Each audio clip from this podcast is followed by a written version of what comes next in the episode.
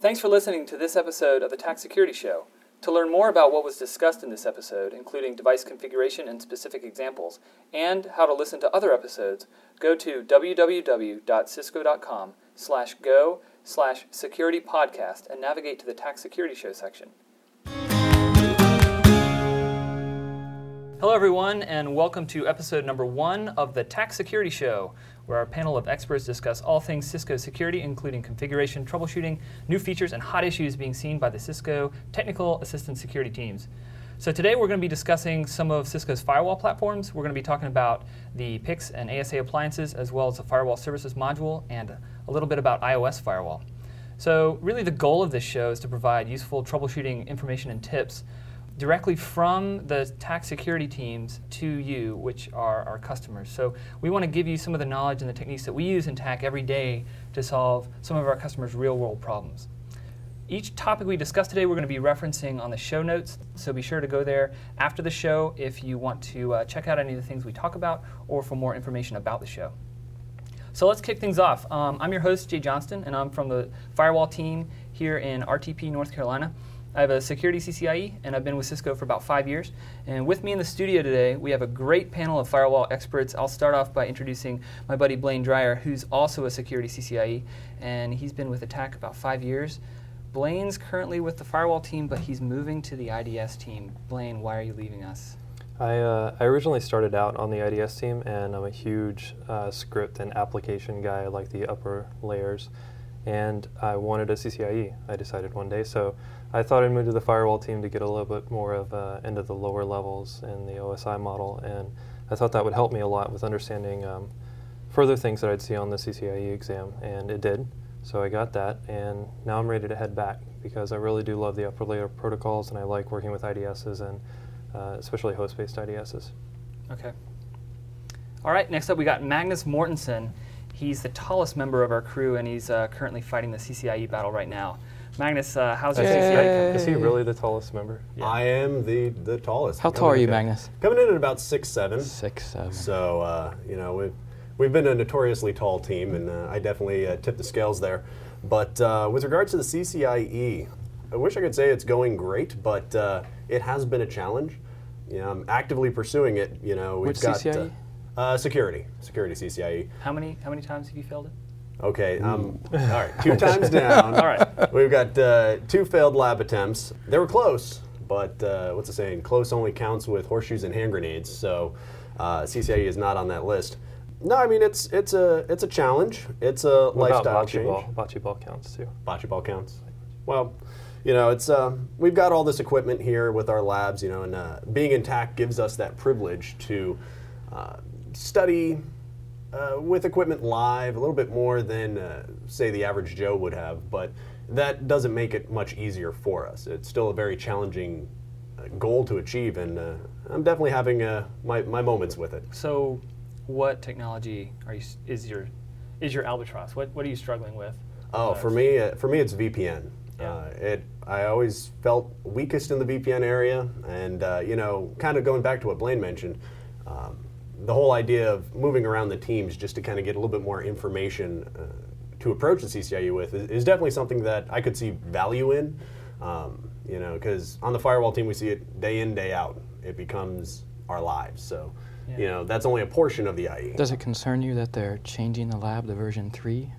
Since I have two failed ones on version two, oh yes, uh, it's kind of uh, got to got to kind of start from scratch and uh, relearn a lot of things for version three. But uh, So what's new in version three? uh, the list is uh, quite extensive. Um, a lot of stuff in VPN I find uh, is coming up in version three that I didn't have in version two.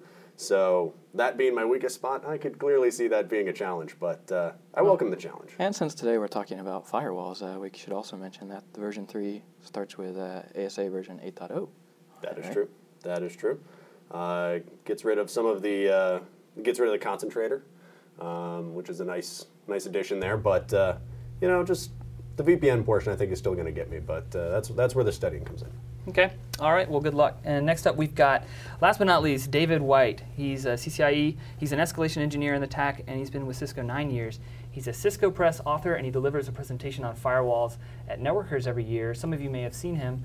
and most importantly, he loves Chick fil A. Absolutely. Yes. The Cokes, He especially. brought us Chick fil A this morning.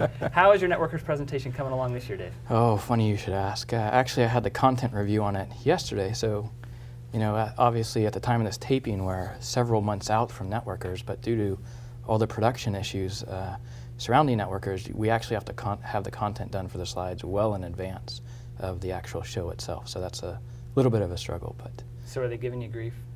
not yet. But right. I'll have Time to turn them in next week. Well, good luck. Well, uh, we're going to start the show off with talking about a customer facing tool that you guys can use. And in this case, we're going to talk about the RSS feeds hot issues. This is a tool you can use to stay current on some of your hot, uh, the hot issues we're seeing here in the TAC, specifically bugs on the PIX, ASA, and Firewall Service Module platform. And uh, I'll hand it off to Dave to explain what this new tool is. Thanks, Jay. So, actually, the idea for this tool came from a friend of mine, uh, Wes Sisk, who uh, we went to college together. And basically, he's in the unified communication space where they handle the call manager, the, unit, the Unity, the IP telephones, and uh, meeting place voice gateways, stuff like that. And what we see is that a lot of the customers, when they call into the TAC and they're running into bugs, a large majority of customers are running into bugs that other customers have already run into, but there's not a really good way of classifying which bugs are the most common bugs customers run into. Right now, we have tools like Bug Toolkit where any customer can go onto the web and onto Cisco's site and look at Bug Toolkit and see all bugs that are filed against any product at Cisco. It's rather unique to Cisco, but there isn't a way of saying, show me the bugs that have the most customer cases attached to it. And so Wes had the idea of creating this tool, and instead of just saying what's the aggregate count of cases attached, to make it more relevant uh, and current, it actually looks at the last four week time window. So how many cases have been attached in the last four weeks? And of those bugs that have cases attached in the last four weeks, they're then ordered by uh, the ones that have the most cases attached to the least cases attached, and that's then published in an RSS feed. So we've expanded that recently to security products, including the ASA, the FWSM, and ASDM, or the Adaptive Security Device Manager. If you look out uh, right now, you'll see that there's about 50 hot issues or so listed for the ASA and about 20 for the FWSM. If you subscribe to the RSS feed, then once you read through the hot issues, uh, every week when it's updated, you only see the new issues that come. Any, any existing issues that still stay on the list won't be sent in your RSS feed. Uh, but you can also use the browser, uh, which supports uh, XML, and you can view those hot issue feeds as well. And we have a site called uh, supportwiki.cisco.com, which is really a collaborative wiki with our customers, where both TAC and customers and other organizations at Cisco can add support topics to the wiki.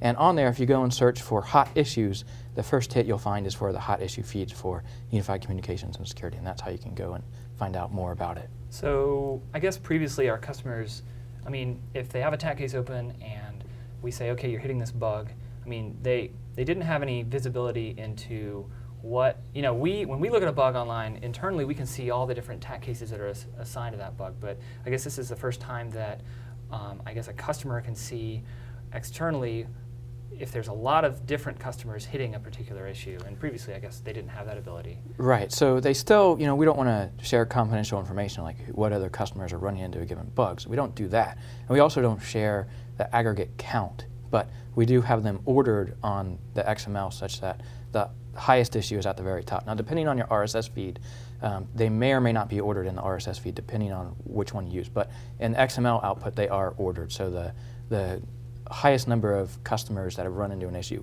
is at the top. Okay, so so an administrator could just come in. You said it gets uh, updated every Monday. Yeah, it's updated every Monday, and there's we kind of envision two ways of this of, of customers using this. The first way is a reactive way, so the customer's running into an issue, they can jump over to the RSS feed or the website, pull it up, and say, you know, do a quick search in there, glance down at, you know, it, can I find this issue really quickly? The other way is a is a proactive way where you know you can subscribe to the RSS feed and just see the hot issues that customers are running into and take a quick look at them. They're dynamically linked when you click on um, that issue. It's linked back to the bug toolkit, so you can see more information about it, including the full release notes and details. the version and stuff like that. And and I might add that uh, the issues that are there are both open and closed issues, so both unresolved issues as well as resolved issues. Uh, so, anyways, you can use it both ways: reactive way and a proactive way. And does any other variable factor into that and how they're ranked other than the number of cases that are attached to each bug? So yes, so we do also have some thresholds that we put in. So for the ASA, we actually have some thresholds where, based on the severity of the bug as well as the number of cases, it has to meet a certain criteria in order for it to be visible. So, for example, if it's uh, you know a, a, priority three bug, then you have to have at least three cases attached to it within the last week for it to appear. Cool. Okay, well, so if you're a firewall admin out there and you uh, handle one or more PIX firewall or ASA uh, firewalls, go ahead and subscribe to that RSS, and then you may spot an issue you may hit or uh, an issue that um, you're already hitting that you have a TAC case open for. Go ahead, if you want to take a look at this in action, head, head over to the show notes and we'll have a, a direct link to that feed so you can go ahead and subscribe. And it'll also have a link to the uh, support wiki page so you can see the instructions for um, subscribing to that. Okay, next up we're going to talk about some troubleshooting tips and a specific feature on the firewall that all of us in the TAC know and love. It's the packet capture utility on the PIX, ASA, and the firewall service module platforms. I know my job would be a whole lot harder without this particular feature being, um, being available, and we use it all the time. And I mean, it solves a lot of cases for us. So basically, the history behind this feature is that when back in the old PIX days, um, it was introduced. You know, the PIX, the PIX uh, appliance processes all packets in software. So it's a lot easier for us to implement like a packet capture solution say against a distributed switching platform like the 6500 right on a switch so i don't think it was all that tough to implement um, for us but we basically made it so that you could have an access list and you could match traffic with that access list and apply a capture to an interface so you would capture those packets into ram and then you could look at them later to see you know information on the packets. You could look at the, the packet headers. You could look all the way down to the Ethernet the Ethernet headers. So it's something that we use all the time um, to troubleshoot issues. Usually we'll take a capture on both sides of the firewall of a particular flow that's failing. It could be uh, you know uh, just any IP flow. Um, we can also capture uh, some layer two information as well. So. And I think um, you know you were starting to go about the, the history, right? So it, it actually previously before this was introduced in 621 we had a command called debug IP packet. And that was used by a lot of customers and loved by a lot of customers where, you know, again, same, same exact thing. You're troubleshooting a problem, a flow between a client and a server, and you want to see the packet details of that flow. You debug IP packet, just scrolled it up on whatever terminal session or the console. The problem is, is that you had to do a lot of buffering with it. There was no uh, external buffering direct to RAM. It would go straight to the screen.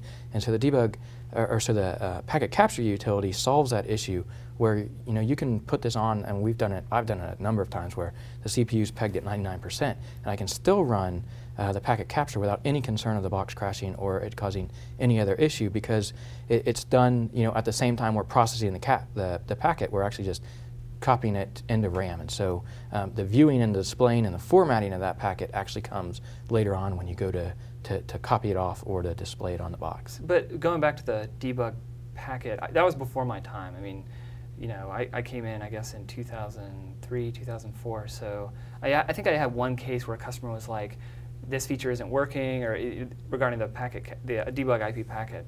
And you know, we told him to try the capture utility, and he tried it out. And he's like, "Oh yeah, this is great." But uh, so what? What did the old? It just displayed the packets to the screen. I mean, yeah, it just, just like debug IP packet yeah, on that router. it just displayed the packets to the screen. Um, you know, similar like debug ICMP trace, where you can just do it as a quick and dirty way of, of seeing what's going on.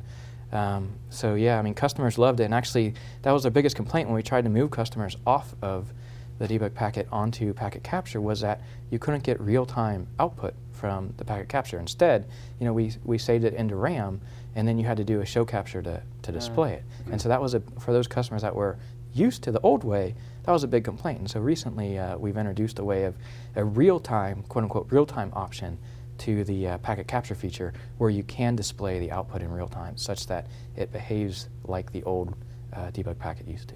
Cool. So hopefully those customers are happy. So let's go around. I mean, you know, we use this every day. Can we get, you guys got an example of when this really saved the day, this feature, or just helped you figure out what was going on in a customer's case? Uh, I mean, for me personally, I mean, I, I think I use it uh, out of five cases a day, say three out of the five. I see some value in using the packet capture you know, um, it, it, helps us kind of prove what's really happening at the lowest of layers. I mean, somebody can come in and say, you know, I, I can't FTP from my host on the DMZ to something out on the internet, or, you know, my FTP server on the inside's broken, and there's not a lot of information that comes along with that.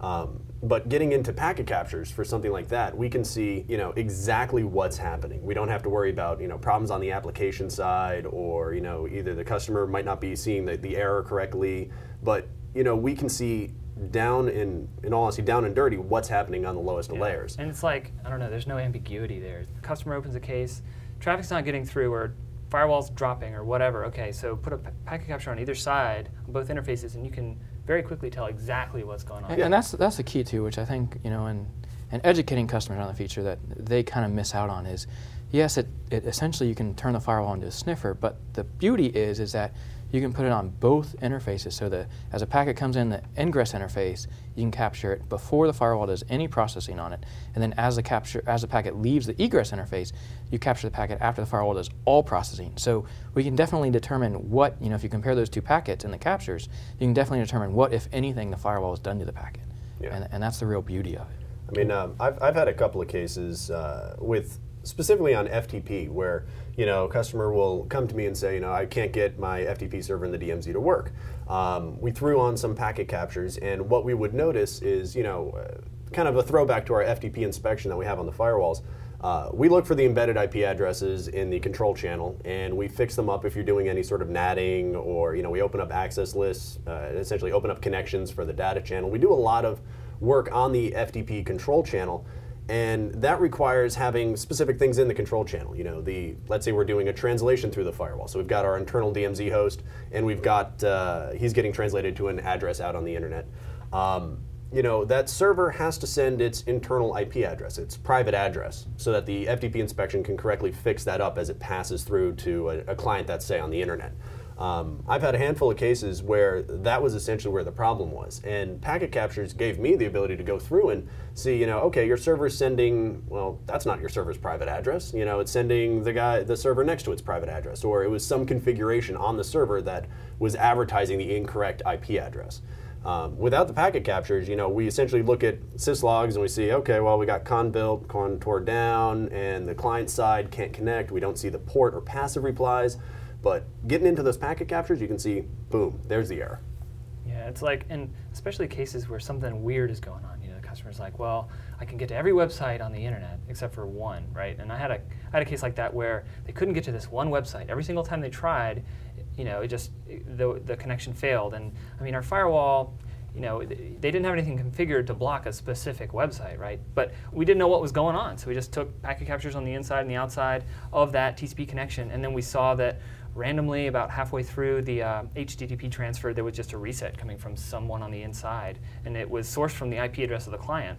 So everything looked normal, but if you if you did a show capture detail and actually looked so that it would show you the the MAC addresses, the source and the destination MAC addresses on the on the reset packet, the source MAC address was different from all the other packets and that's and now we know to say okay that, that's like a red flag you know obviously this reset packet's coming from a different you know layer 2 next hop off that interface and it turned out it was a websense server. So uh, the websense somebody they were spanning the traffic to the websense server and it was doing some sort of like url filtering and it was sending a reset for that for that connection closing it down. And we wouldn't have known really unless we had gone down to that level to see uh, this, you, to see the source mac and see it was not coming from the client. So to kind of follow up on what Dave was saying earlier about tying a packet capture to your ingress and egress interfaces, you can gather a lot of data by using um, different depths of the show capture command. When you're doing a, a show cap, it'll show you a byte count applied to each capture that you have configured. And if the byte count is the same, oftentimes the packet has not been altered in any other way than to uh, process NAT or possibly change IP options, et cetera. So that's a good in- indicator that the firewall isn't doing something malice or that the firewall isn't missing some packets or dropping some packets. The bytes are the same, so you see the same packets so on the both bytes are the same on both captures Right. applied Both captures But you have to be really strict in your ACLs to get just that flow, though. Otherwise, there's a lot of times you'll see more traffic on, you know, one of the captures and the other, just because it's picking up additional flow Right, or and drop packets. even. So one of the, and that brings up a good point because one of the things that we encounter a lot is dynamic PAT on the outside. Mm-hmm. So on the inside, you're easily enough capturing from an internal host to an external IP. When that external web page only resolves to a single IP, that makes everything easy. But on your outside, you're doing dynamic pat, which you essentially have to capture from you know one global address to everyone on the internet, unless you can find one particular site that only resolves to a single IP. And if that, yeah, if it's a DNS or you know something Right. like I don't know some major web page is a DNS So might resolve. uh, take Google for instance. You know that that resolves to several different IPs. Cisco.com is an easy one that resolves to a single IP. So we use that a lot in our tests. But uh, to follow up on what Jay was saying about the WebSense server sending a reset, that falls into play with IPSs as well and IDSs. Uh, and regardless of the manufacturer, you're always going to see kind of the same behavior from an IDS. If it doesn't like what it sees, it's going to send a reset. And that's kind of a promiscuous, passive way of doing things, which we've moved on from that uh, with our inline sensors here at Cisco. But there are still a lot of IDSs out there that will just send resets to try to tear down connections. They'll chase it down with a reset.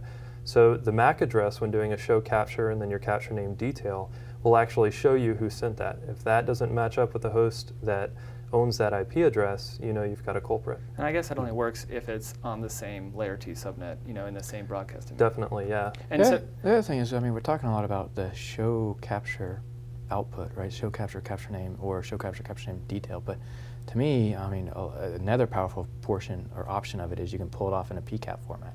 So that way you can open it up in Wireshark or Ethereal or, or something like that to actually view the contents, especially the layer five through seven information in a much easier to read format than Yeah. the show capture detail and you know the show capture dump output, which will display the whole. make sure you got your packet pager contents as turned on before you uh, do show capture dump. It's Right. like dumping out the memory blocks It can use up your use up take hours to get past all that output. Well, let's talk about a little bit about how you use this feature. So, in the old days, um, actually up until pretty recently, you used an access list on the firewall that wasn't bound to any interface. It wasn't permitting or denying traffic. All it did was specify what you wanted to capture. So you would use the capture command on the command line, and you would say capture, and you would specify an access list, and you would specify an interface or two uh, to apply the capture to. You can also specify how much traffic uh, you want to capture, and you can also say that the capture is going to stop capturing once it hits its limit, or it can be a circular buffer capture. So it'll keep capturing, and the newest packets it captures will go to the go into the capture, and the oldest ones will get deleted. And that's really handy if you've got a problem like, you know, you know, uh, I've got a gigabyte FTP transfer, and halfway through, sometimes it just gets disconnected. Well, you know, it's hard to get a sniffer trace of a gigabyte. So go ahead and just uh, set a circular buffer capture for 10, mega, 10 megabytes on each interface, and you'll probably catch the end of the session where whatever it is fails. So you can see the end of it. Yeah, the other cool thing is that you can disable a capture from a, a particular interface without actually killing the capture. Without So- deleting? Without deleting Okay. it. So I've had a lot of uh, issues where the customer says, well, this connection comes up okay, but then, you know, after an hour, just like you said, it dies, right? So if you can capture the beginning of the session, we know how it's built. We know what connections are built in what succession. And then capturing at that 10 minute mark or that hour mark or whenever helps us understand why the connection was torn down. We can correlate that with syslogs and any logs from the server or client where that connection was located, and that helps us determine the problem, source Yeah, of the problem. and the capture utility will, um, you know, log the write the timestamp of when the packet was captured on the firewall, and so it's pretty precise. I mean, you can see like, okay, a packet coming into the firewall is captured at you know time X, and then packet leaving the firewall is time X plus you know however many microseconds. So it's it's pretty precise. It's a, I don't know, it's a good tool. Um, so we talked about using an access list to define your traffic. Recently, we made a change so that you could you didn't have to define an access list uh, to tell the capture what you could capture. Would, you could use the match argument. So you can say capture, I'm going to apply it to my inside interface. I'm going to use the match argument to say I only want to capture IP packets from host A to host B. And uh, that just saves you from having to go into config mode and you know uh, create or edit an access list. Some, some of our customers wanted, um, didn't want to have to do that. And Yeah, that was a Yeah. that was big with the larger enterprise customers where basically anytime you get into config mode, you have to have a change control, Oh, yeah. right? Yeah, so, you know, we go on to troubleshooting like we like Magnus was saying. I mean, th- this is a very useful feature for us in the TAC, and we say, hey, we need to capture these packets, and they, they said, okay, how do you do it? You know, we say, well, we got to define an ACL to capture the traffic, and like, sorry, we got to do a maintenance window for that. You can do that at 2 a.m. you know, so this allows you to actually from the exec mode. You don't have to get into config mode, but from the exec mode, you can define the capture and the match criteria all at the exec prompt. This brings up a good point, though, in that the captures are stored in volatile memory, right? Yeah. So if Yeah. you define an ACL, you define a capture, and you identify the problem, and then you reboot the firewall, the capture's gone. Yeah. Yeah. So, you know, that kind of brings us to what Dave was saying in that you can copy these captures off via a slew of protocols, but our favorite are generally, you know, probably FTP and uh, HTTPS. And um, so you can copy this off and look at it in Wireshark or in TCP dump, whatever you're liking. So that's much more powerful than doing a show command on a CLI. Yeah, just go the the URL. I think you you access the web server built into the firewall to pull it down, and you can have it dump out dump it out in text file or do the slash pcap at the end of the URL, and it'll dump it out in binary. And we'll have that. We'll have all that info info for Yeah, you. I guess on one the more show thing I should add, since you know this is hopefully our customers are listening, is uh, you know we're all CLI junkies, and I know a lot of our customers are too. But for those that aren't, the capture utility uh, we created a wizard for it in ASDM. I believe it was in ASDM version 6.0. So you can go to the wizards menu, and there's a capture utility there where you can both define the capture criteria, as well as um, you know pulling the captures off right within that same window, and it'll pull them off and launch Wireshark or Ethereal if you have it installed on your box. So that makes it easier for those ASDM users that are out there. So one of the other cool parts too is that uh, we can watch packets as they're dropped as they go through the firewall. So we can look at syslogs, we can try to correlate why the packet was dropped, but sometimes um, we can't get a specific enough answer as to why, and we want to know a little bit more detail as to how the firewall treated that packet and where it went in the processes inside the inside the firewall. So we have this uh, concept called the uh, accelerated security path, and we pass packets through different checks as they go through the firewall, such as inspects and checking simple things like checking ACLs, doing URL filtering, et cetera, et cetera. So we can actually look at the count of packets that have been dropped for any given particular reason by doing a show ASP drop. And you can clear those counters with a clear ASP drop. So the most powerful thing about the ASP drop in conjunction with the packet capture utility is that you can capture for a particular reason or all reasons of the ASP drop. So if the packet is dropped, it's going to be in the capture that's tied to the reason you defined. So that's extremely powerful in determining, okay, well, I have 15 packets that were dropped, you know, because of an ACL drop, but I don't know what those 15 packets are. So I'm going to do a packet capture on that particular drop reason, and then I can look at the packets and see if that's my affected server. I think a related point to that too is a, a feature that we just had them add uh, in the not too distant past, where, as Blaine was saying, you can capture on all the ASP drop reasons, and you can see the packets that were dropped and you know source destination IPs and ports and everything. But once you captured on all, you couldn't tell, uh, you know, for any given packet what ASP drop reason it was. That but was we so annoying. Yeah. It was like so we added a feature now where, as at least if you do a show capture on the CLI um, and you're capturing against the ASP, it'll show you the actual drop reason against every single packet, and that's extremely useful. What, uh, uh, to what match build that was up. that in?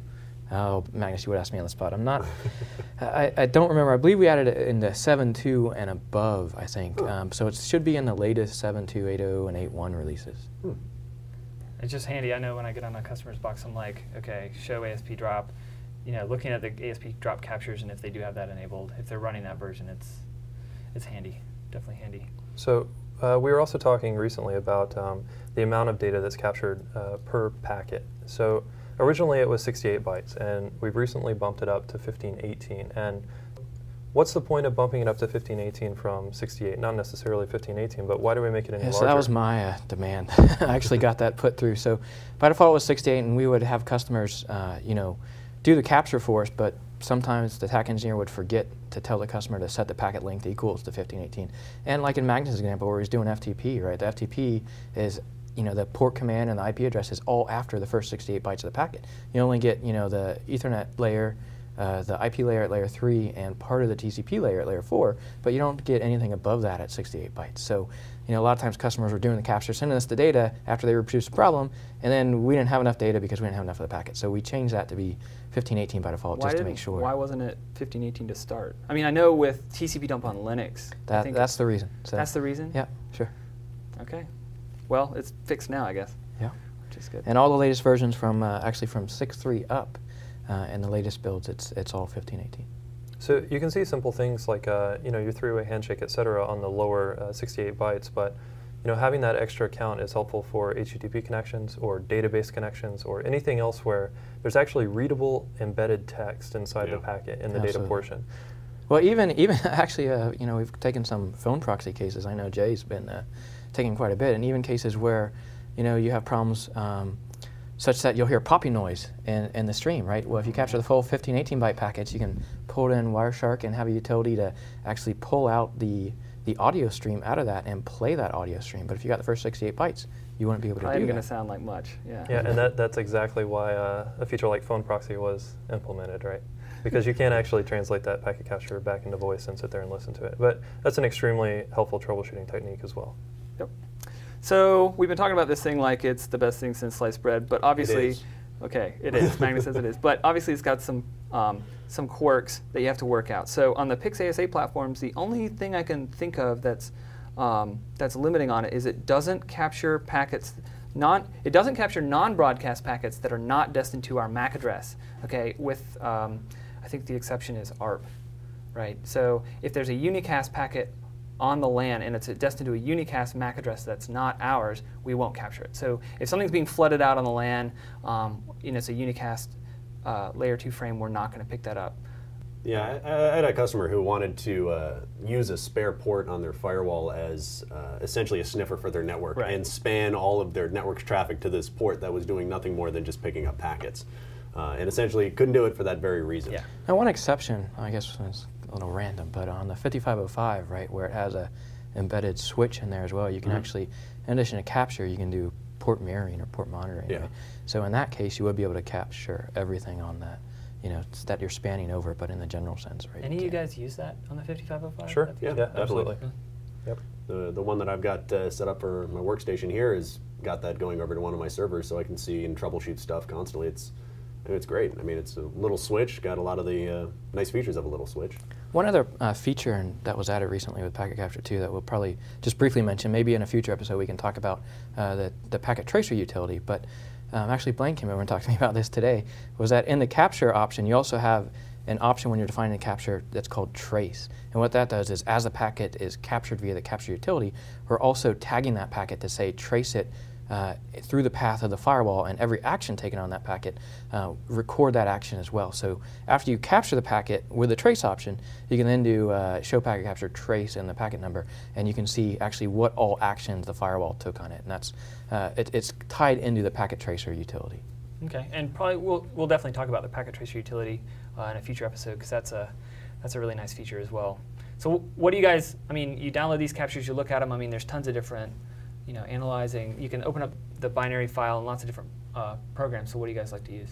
Well, I always use Wireshark. It's Yeah. easy, Same. it's free. Um, I love TCP dump, and it it's on so many platforms. It's really easy to use, and uh, so that's very helpful as well. But when you're analyzing a packet capture, Wireshark does some nice color coding, and does. it, follows packets. You can analyze uh, an entire trace, uh, look at throughput, et cetera. So that's really helpful. The other beauty is, you know, besides the ease of use and readability, is uh, for really large stuff that does a lot of uh, uh, statistics, right? So you can Mhm. run statistics Yeah. on the captures and see the, easily the number of flows and, and all that, tor- you know, the number And of the packets voice per stuff, flow. like the jitter and yeah, Right. it- it's you can great. even export the raw audio out of some RTP streams. It's Yeah. Sure. And one of the, Swiss Army knife of Yeah. packet capture goodness. And one of the situations that we get in uh, a lot with firewalls are we deal with a lot of customers with uh, custom applications or Mhm. applications that we're only going to see once in our troubleshooting lives, right? So we look at the, the succession of packets and the way that two um, pieces of an application talk, whether it be a client server, two servers, whatever. And uh, so one of the, the coolest features that I like in Wireshark that you get over TCP dump or any ASCII format is you can actually mark packets. So I found myself several times putting an ingress and an egress packet next to each other physically on the screen and marking packets as I go down to tell which packets made it through, what was altered in the packet, et cetera. So that's really helpful with Wireshark as well. Okay, well, let's talk about the firewall service module. Um, uh, we're going to talk about how it does packet capture. So the firewall service module, the architecture is slightly different. Okay, so most of the traffic is processed down in special uh, network processors called the FastPath NPs, Network Processor 1 and Network Processor 2.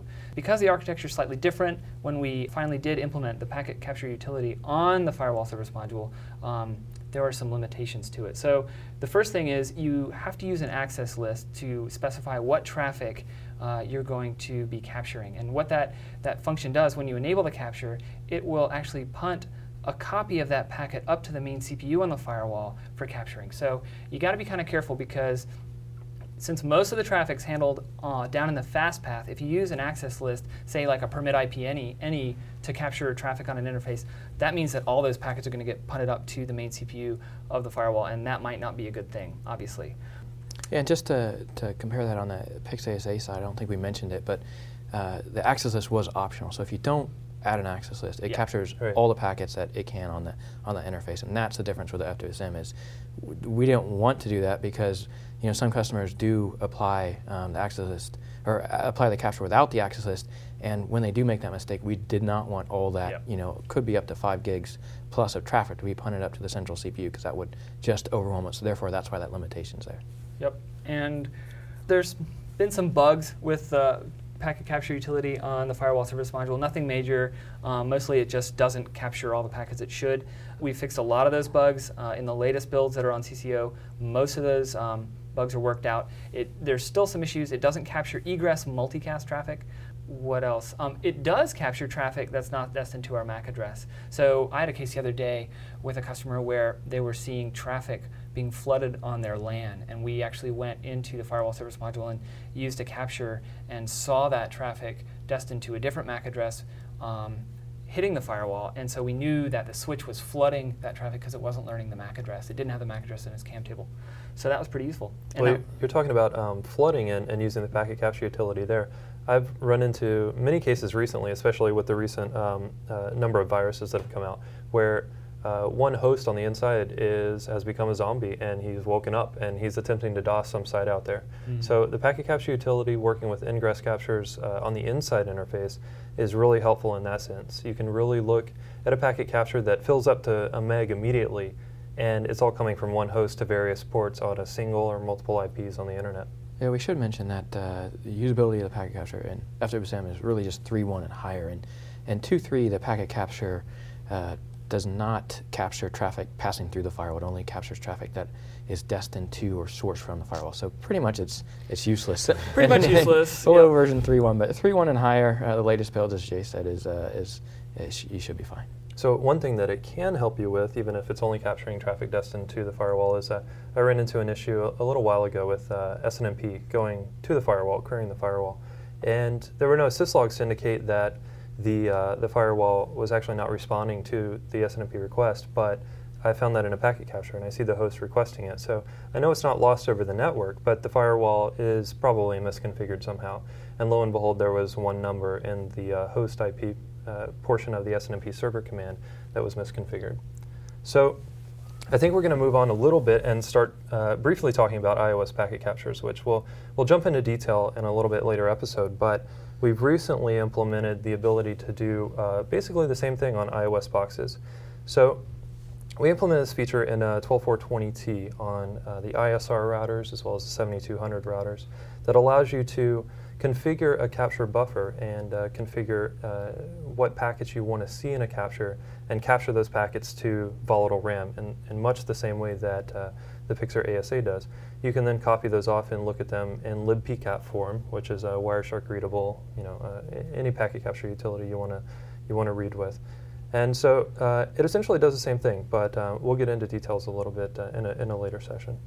Yeah, I think that's the main thing is uh, we want to make customers aware of is that it is a brand new feature on IOS since then 12.420t, and the name of it is also the IOS Embedded Packet Capture EPC is the name. Uh, so slightly different name. It, it functions, you know, the, the end goal is essentially the same, but how it operates is different. And like Blaine said, we can uh, talk about that in a future episode. Yeah, I think we've we've pretty much talked the packet capture utility to death on the PIX and the ASA and the firewall service module. So we're going to move on. But uh, if you have any questions or uh, you want to learn more about this, go to the show notes. Well, that's it for this first episode of TAC Security Show. My name is Jay Johnson. Thanks for listening. And remember, you can open a TAC case at any time at www.cisco.com slash TAC or by calling 1-800-553-2447, aka 1-800-553-CHIP. So join us next episode where, among other things, we're going to be discussing the new features in the upcoming major ASA release. Thanks for listening. Thanks for listening to this episode of the TAC Security Show. To learn more about what was discussed in this episode, including device configuration and specific examples, and how to listen to other episodes, go to www.cisco.com slash go slash security podcast and navigate to the TAC Security Show section.